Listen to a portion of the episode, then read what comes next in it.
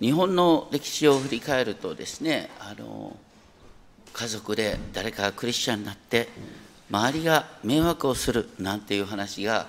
残念ながら、ね、キリシタン迫害の時代からありました。あなたが、ね、クリスチャンになったせいでみんなが迷惑してんだよなんて話があった。そういう話に日本人はとても弱い、ね、でもこのエステル記で不思議なのはあのモルデカイというユダヤ人がね当時の権力者ハマンに決して膝をかがめひれ伏そうとしなかった。どうしてかは分からないんですけれども、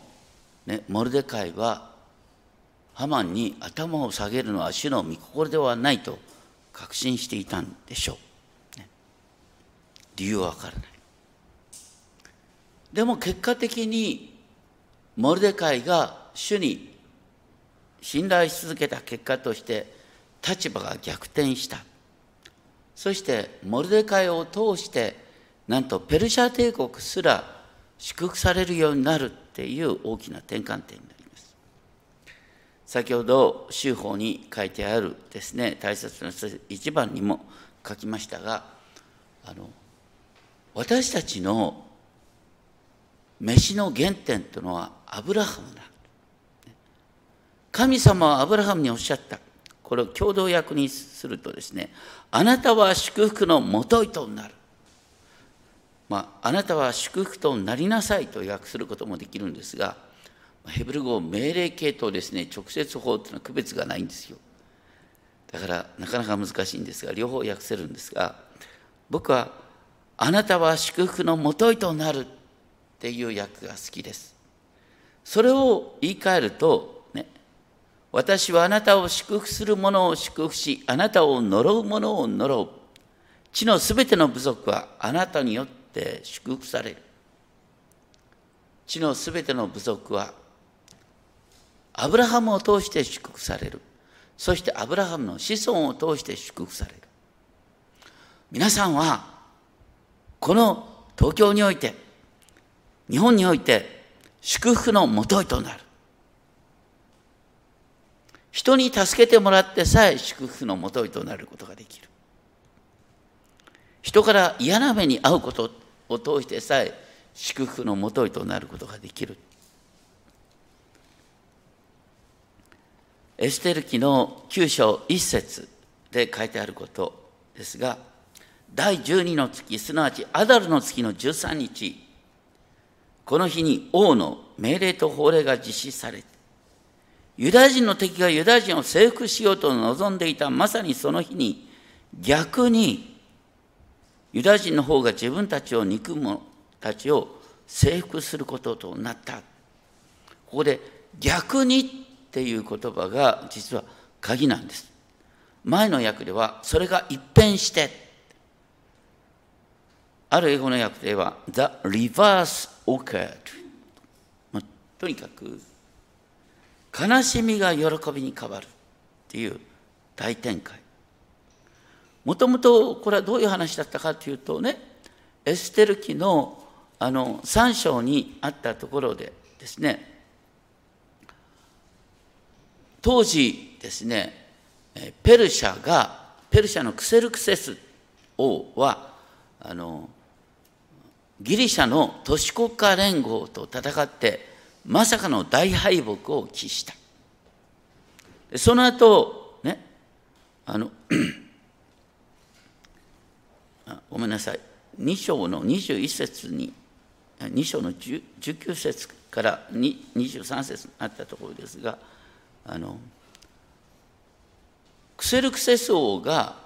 家来から暗殺されそうになった。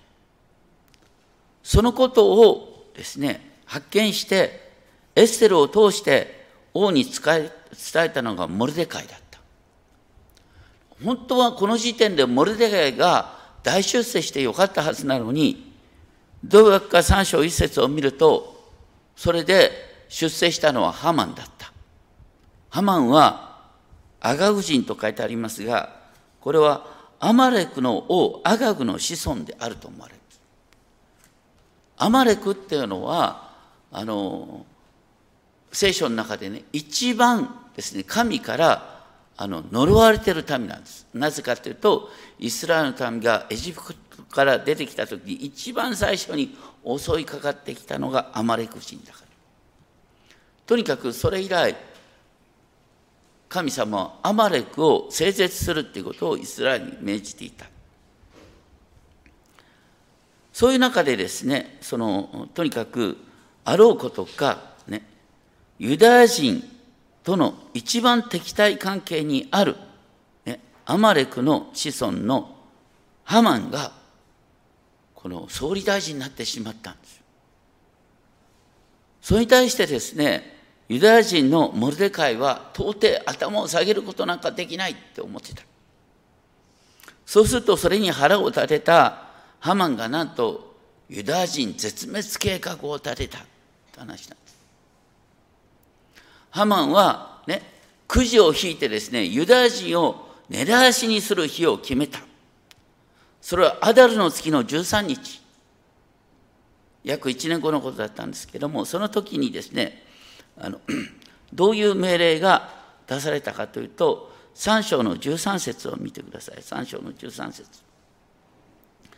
アダの月の13日に若い者も年寄りも子供も女もすべてのユダヤ人を狙い足にし殺害し滅ぼし彼の家財をかすめ奪えとなんとペルシャ全土に命令が出されたんですよ。もうユダヤ人は1年後に地上からいなくなるっていう危機的な状況にあった。そういう中でモルデカイは年4章にあったように必死にですねもう神様にすがるっていうことをした。そういう流れの中でねどういうわけかあの夢の中で王様がねあのそういえばクーデター計画の時に功労があった人に、ね、何の恩賞も与えてないっていうことに気づいて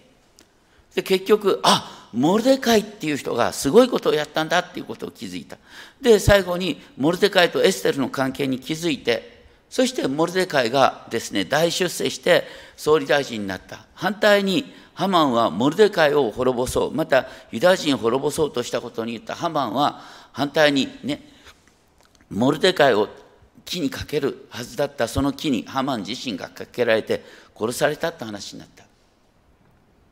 そういう中で出された命令が今度はモルデカイがこのかつて出された命令に対抗する欧命はね、えー、なくすることができないから出された欧命をひっくり返す別の欧命をモルデカイが書いた。それが8章11節なんです。8章11節。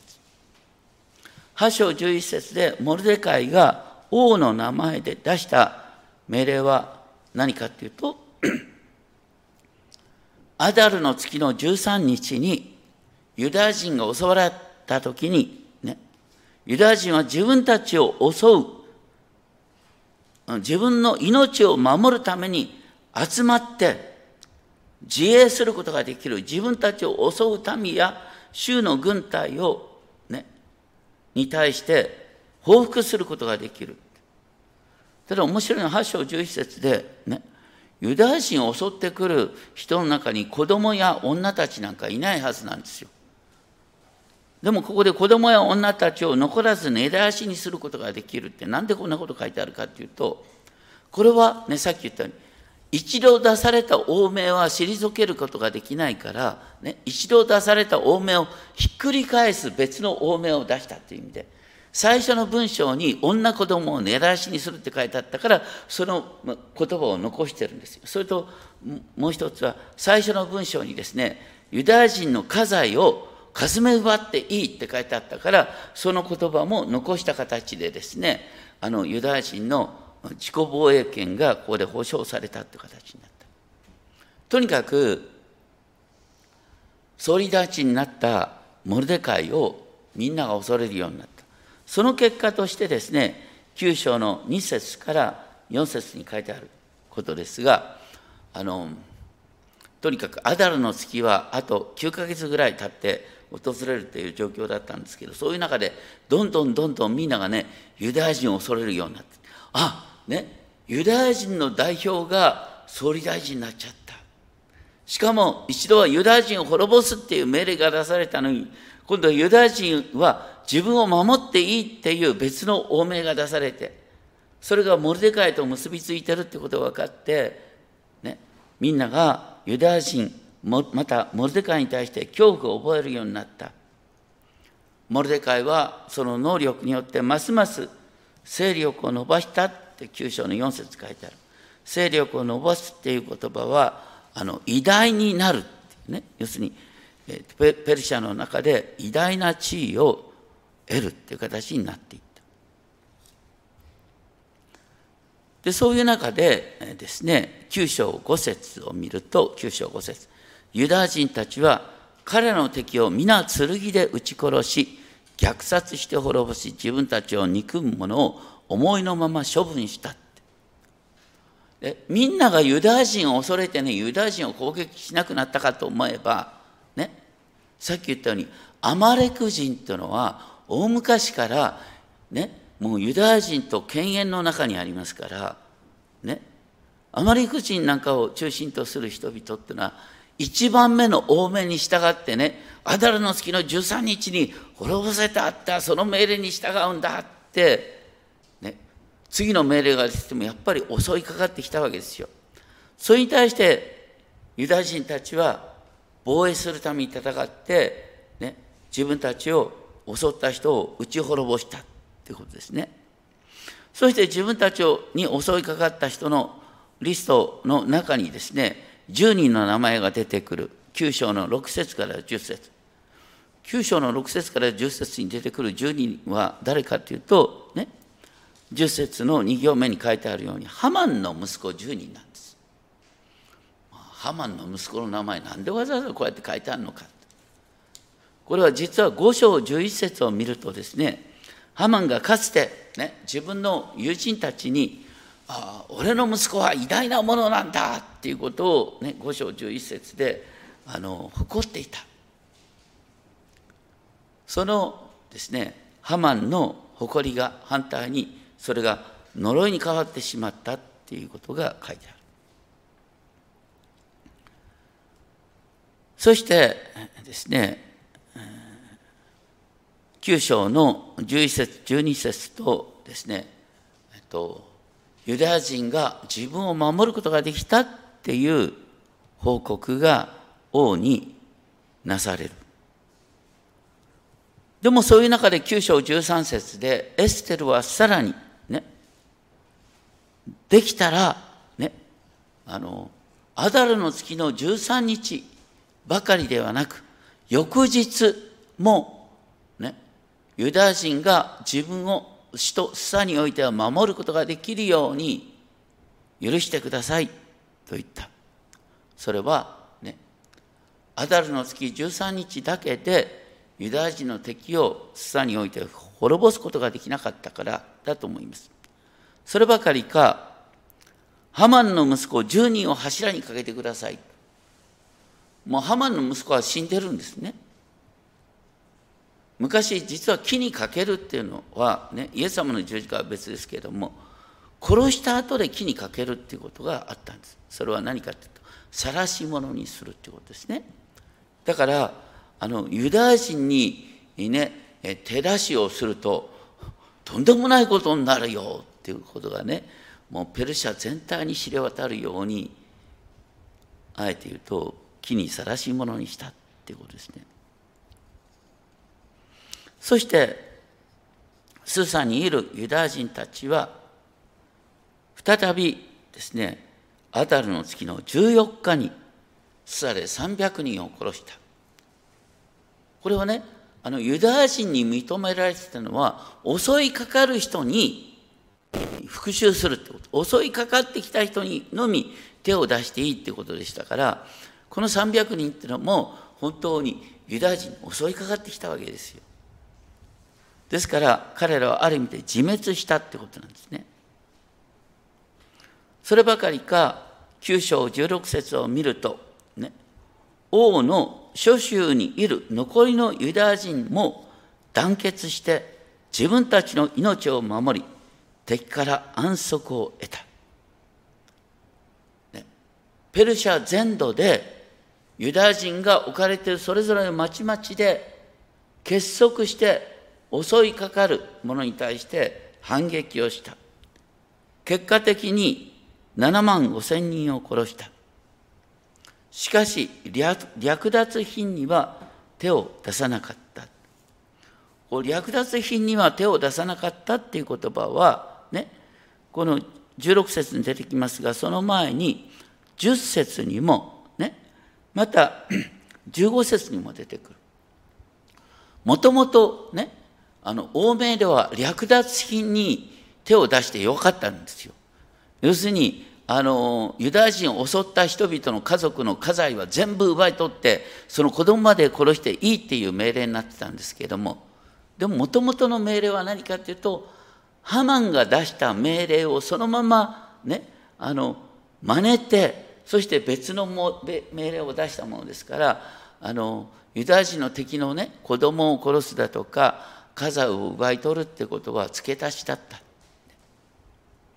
もともとはあのハマンは何をしようとしたかっていうと自分の全財産を使ってユダヤ人を絶滅してでも同時にユダヤ人の、ね、財産を全部奪い取ることによってね投資した額を回復できるって願ってたわけですよ。ハマンはそのユダヤ人から奪い取ることまで考えてたんですけれどもユダヤ人はユダヤ人の敵から奪い取るってことまではしなかった。ユダヤ人はあくまでも自分を防衛するためにだけ戦ったってことなんですね。だからユダヤ人によって殺された人々は要するに自滅したんですよ。ユダヤ人に襲いかかろうとしなかったら誰も殺される必要はなかった。これが背後に全部神様が、ね、支配してるってことです。私たちを呪うものを神様は呪わせてくださる。例えばあの黙示録にねハルマゲドンの戦いってのあるよねあれ結構誤解されてんだけどハルマゲドンの戦いは何かっていうとですね神様が神の民の敵を動かして神の敵をハルマゲドンという場所に集結させてね一挙にねあの再臨のキリストがハルマゲドンに集まったあの敵たちをやっつけるって話であってこれはハルマゲドンは敵を自滅させる場所なんですよ。神様は最終的に神の敵を自滅させるように集合させるって話なんです。その流れがこのエステル記に書いてあるんです。そういう中でね、あの どうしたかっていうと、モルデカイはさらに命じた。何かっていうと、このね、本当にユダヤ人が根絶やしにされるはずの日が完全にね、ユダヤ人の栄誉が回復されて、みんながユダヤ人を恐れる日に変わったっていう大逆転。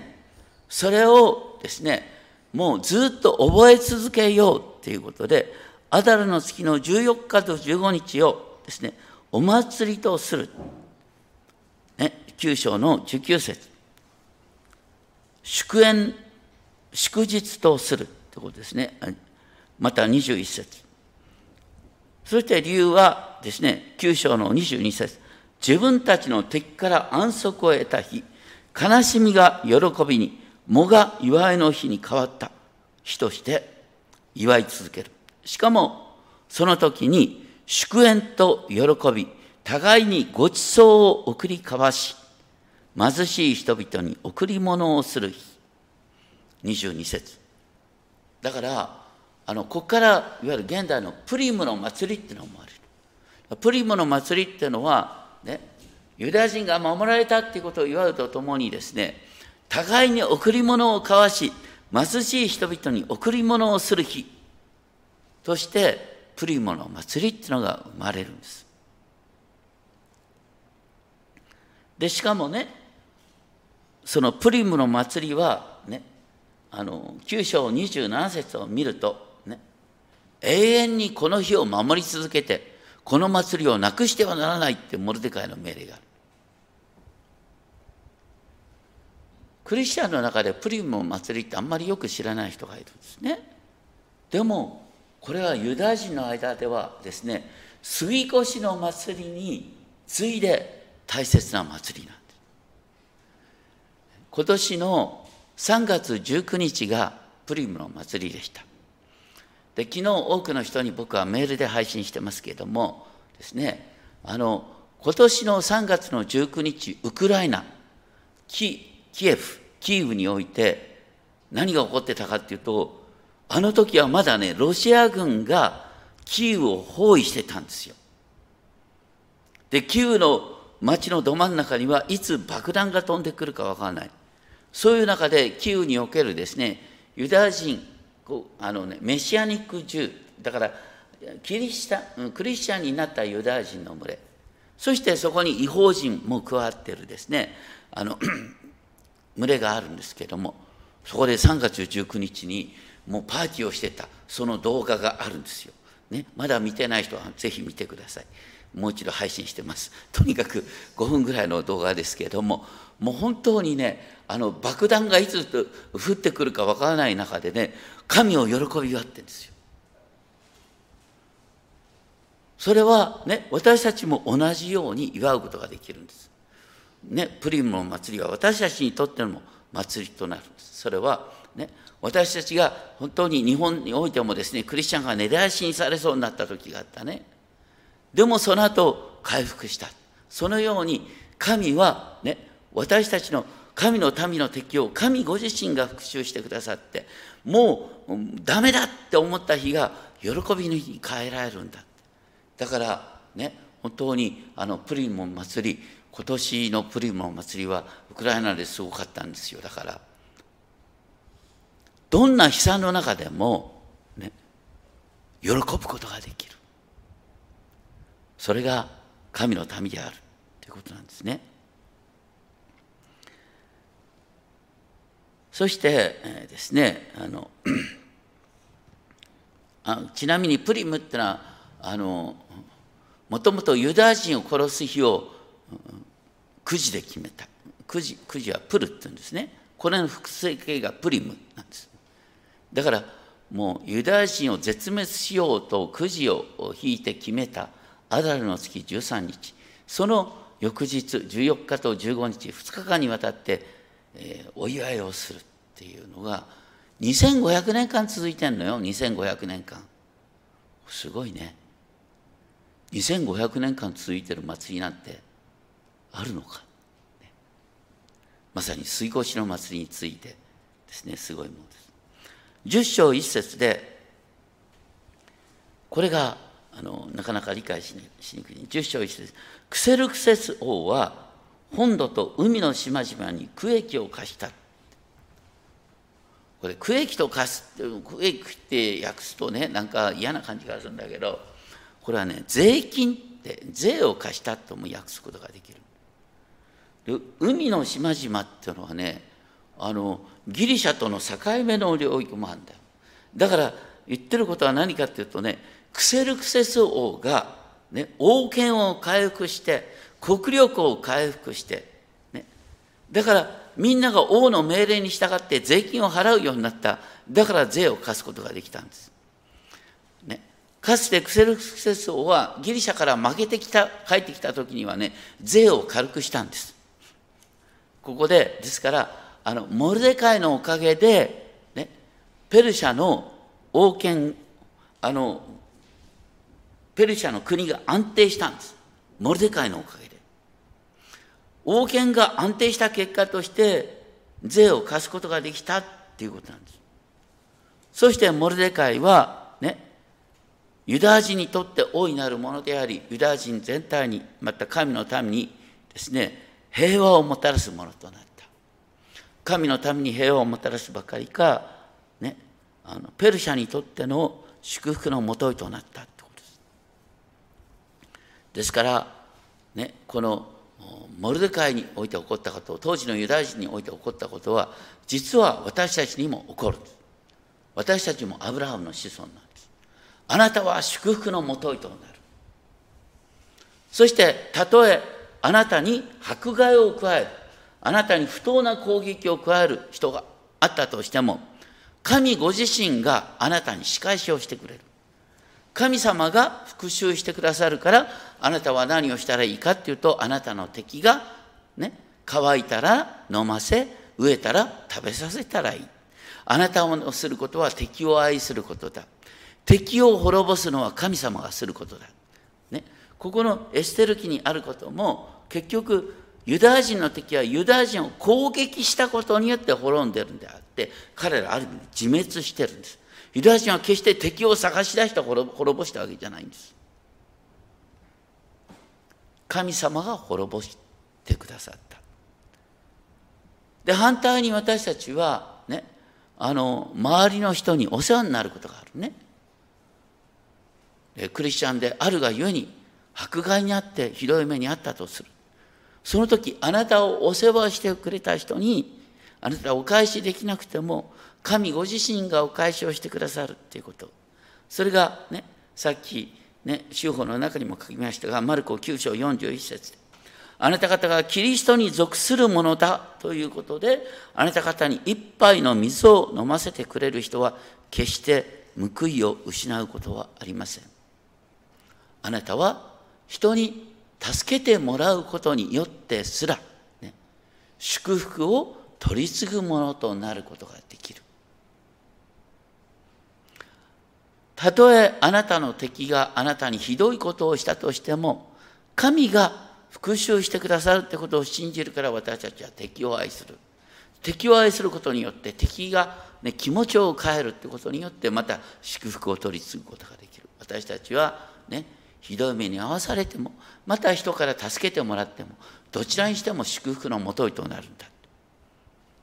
これすごい言葉だと思いません？あなたは祝福の源となるんです。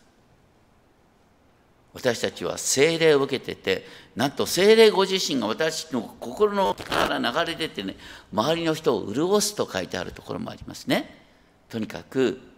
すべてのクリスチャンは祝福のもとになんだ。私は祝福のもとになんだってね、今週も覚えながら、私はひどい目に遭わされても、それでも祝福のもといとなる。貧しくなっても祝福のもといとなることができる。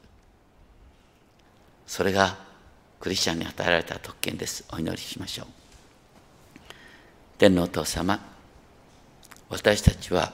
祝福のもといとなるように召されています。いろいろとわけのわかんないことが起こります。私たちは不当な攻撃を受けながら悲しくなることがあります。でも、あなたがすべてを支配し、あなたが時が来たら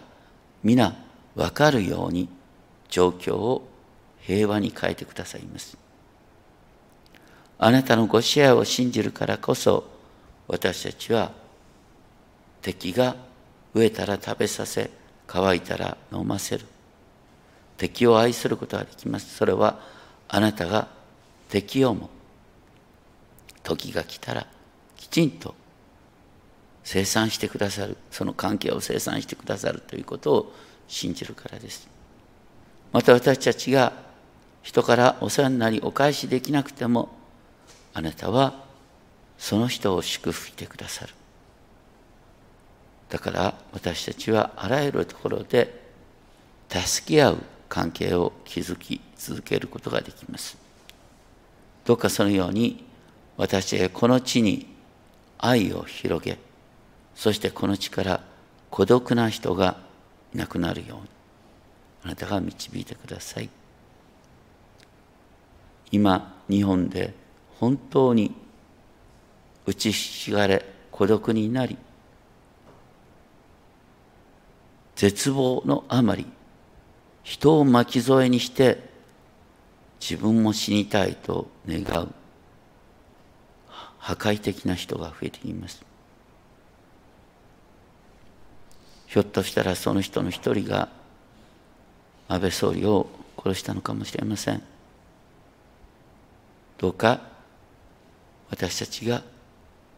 この地の問題を力で解決するんではなく愛の種まきによってこの地の問題を解決し続けることができるようにこれは気の遠くなるような働きですけれどもそれを通してしかこの世界に愛は広がりません。どうか私たち一人一人をあなたの愛の器として用いてください。尊き主イエス・キリストの皆によってお祈りします。アメン